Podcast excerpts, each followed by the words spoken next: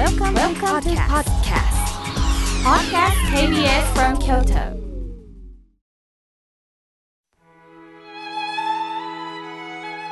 改めまして僧侶の河村明慶です今日の法話のテーマは本当の満足についてお話しいたします今日は日本の近代作家で医師でもある森鴎外の生誕の日です森鴎外というと皆さん何を思い浮かべますか？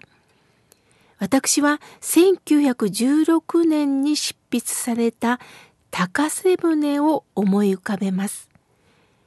江戸時代の後期、京都を舞台にした物語です。高瀬舟とは京都から罪人を島流しにする際、その護送のための船のことだそうですね。罪人、喜助と彼を護送する役人庄兵衛とのやりとりで物語は進んでいきます。当時庄兵衛は島流しにされ哀れであるはずの喜助が何やらとても楽しそうに見えるのを不審に思い思わず喜助に「なぜそんなに嬉しい表情ができるのか?」と尋ねたのです。喜助は恐る恐るはい、私は今、懐に200文の銭を持っているからです。と答えたのです。今持ってるお金は島での生活資金として奉行所が罪人に与えたものなんですが、200文は今のお金に換算すると約2000円です。大金ではないのになぜそんなにも嬉しいんでしょうかそこには大きな理由がありました。これまで私には居場所もなく仕事もありませんでした。生きるためにどこか仕事がないかと探し回っていました。お金になることならばとあらゆる仕事をしてきました。しかし、受け取った給料はいつも右から左へ消えていきました。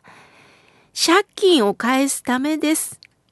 そして再び食べるために借金をし、借金を返すために働いてきました。こんな毎日だったんで、現金が手元に残ることはなかったんです。ところが今、私の懐には200問もあります。私にとって初めての蓄えなんです。こんな嬉しいことはありません。と、喜助は言います。役人の小兵衛は自分と喜助の身の上にどれだけの違いがあるんだろうか。金額の桁が違うだけで同じではないかと考え込んでしまいました。喜助はとても不幸でかわいそうな生活をしてきた男です。それに比べれば庄兵衛には妻と4人の子供母合わせて7人暮らす家があります。町の奉行所の役人としての定職があります。しかし、家族の生活を支えるものとして、自分の給料はすべて右から左へと消えていくのです。庄兵衛は、喜助よりも格段に恵まれているはずなのに、これまで満足を感じたことがありませんでした。いや、満足どころか、もし突然仕事を解雇されたらどうしよう。もし大きな病気になったら家族を養えなくなるという不安が襲ってきました。常に心の奥底に潜んでいること、いよいよ喜助との会話で浮き彫りになったんです。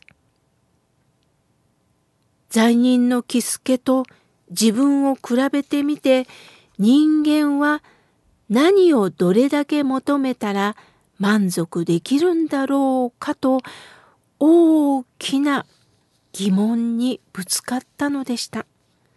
さらに高瀬船で問題提起されているのは死の問題です。喜助は弟を殺したため罪人となりました。そこには理由があったんです。身寄りがない寂しい境遇の喜助は弟と二人で助け合って暮らしていました。しかし弟は病になってしまうのです。自分の存在が兄の負担になっていると感じた弟はある時刀で首を切って自殺を試みたのです。しかしうまく死ねなかった。死にきれずに苦しむ弟はどうせ死ぬのだから喉に突き刺さった刀を一気に抜いて早く楽にしてくれと喜助に頼んだのです。この時喜助は苦しみながら死にゆく弟を見守るのかいっそ自分の手で楽にしてあげられるかという究極の選択に迫られていました。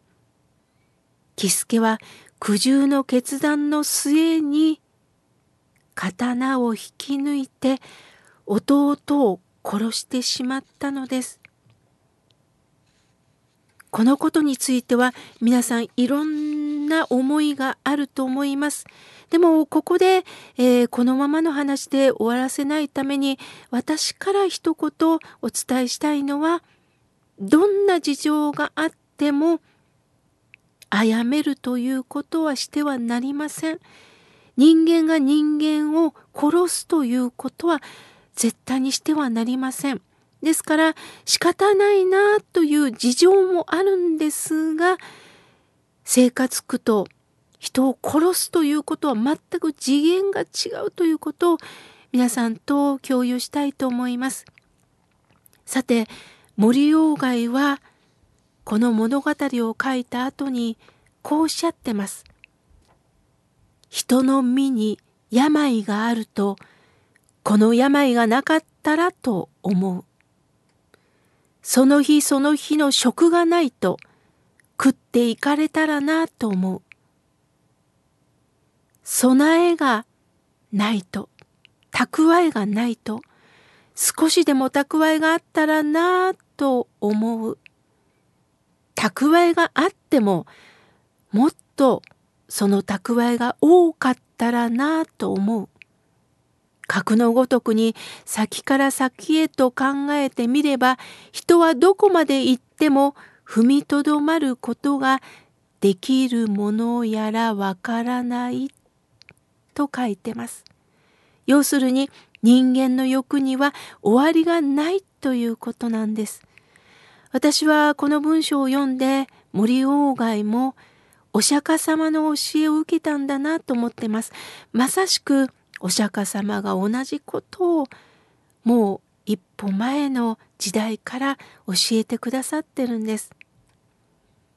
この小説では貧困の末罪を犯してしまった喜助ではあるんですが自分の境遇をただ悲観的に見るのではなくこれだけでもありがたいと思える感覚に小兵衛は感動を覚えたんです。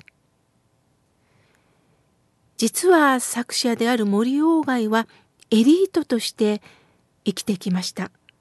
若い頃はプライドも高かったでしょう。性格も勝ち気で敵を作ることも多かったと言われています。